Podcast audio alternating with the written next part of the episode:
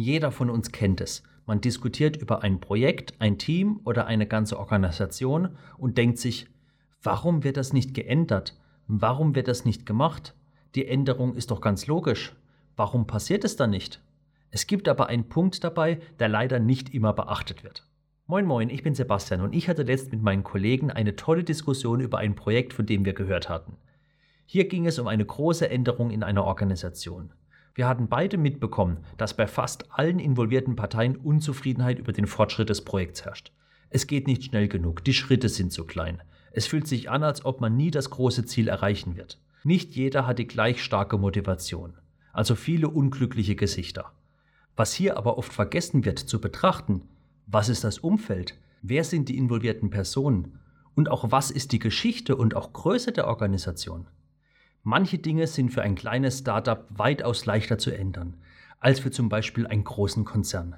Ein großes Unternehmen muss aber auch in ganz anderen Maßstäben und auch Zeiträumen agieren. Und hier hat mein Kollege einen tollen Satz gesagt. Es geht nicht darum, was ist möglich, sondern was ist machbar. Nochmal ganz langsam. Es geht nicht darum, was ist möglich, sondern was ist machbar.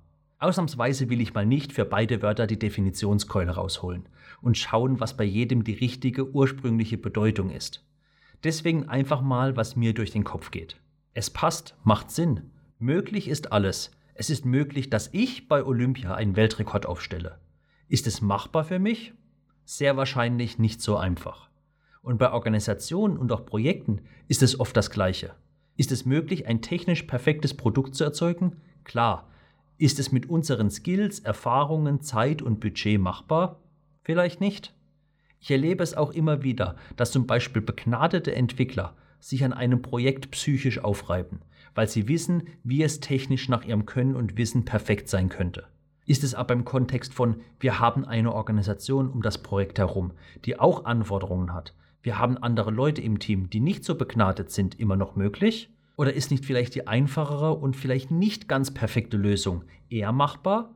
Und hier dreht sich dann vielleicht teilweise auch die Erfahrung um. Hier fehlen dann oft begnadeten Leuten die Erfahrung. Was ist aber die Realität? Der Entwickler ist nur mit seiner 100% perfekten Lösung zufrieden. Die 10.000 Personen große Organisation, die seit 50 Jahren existiert, ist aber vielleicht schon mit einer 20% Lösung zufrieden. Sie hat vielleicht schon die Erfahrung gemacht, dass solche perfekten Projekte andere Probleme dann hatten. Sie denkt vielleicht in ganz anderen Maßstäben und Sicherheiten. Wenn ich sicher sein kann, dass ich eher die 20% einigermaßen sauber, sicher und vorhersehbar erreiche, als die 100% mit Risiken, Unsicherheiten und eventuell unklarem Zeitrahmen, kann es sehr gut Sinn machen, die 20% anzustreben. Wenn ich auf lange Zeithorizonte plane, kann ich immer noch sagen, wenn wir die 20% erreicht haben, versuchen wir die nächsten 20% als neues Projekt. Warum auch nicht? Das Schwierige ist aber, dass sich das jeder bewusst sein muss. Und hier komme ich wieder zu der Aussage, es geht nicht darum, was möglich ist, sondern was machbar ist. Und klar, der begnadete Mitarbeiter kann das vielleicht sehr schwer akzeptieren, weil er ja auch weiß, was ist möglich. Aber hier liegt dann auch die Verantwortung bei der Organisation, jedem Mitarbeiter klarzumachen, warum welche Entscheidung getroffen wird und wurde. Weil was hier auch einzahlt, ist der Blick aufs große Ganze der Organisation. Die Frage ist aber oft, weiß jeder Mitarbeiter bzw. auch die Organisation selbst, was ihr wirkliches Unternehmensziel ist oder wird dem Falschen hinterhergerannt? In meinem Video über Was ist unser Unternehmensziel bin ich noch viel mehr darauf eingegangen. Schau es dir unbedingt an. Und hat mein Video dir gefallen, dann würde ich mich über einen Daumen nach oben freuen und abonniere meinen Kanal, damit du kein neues Video mehr verpasst.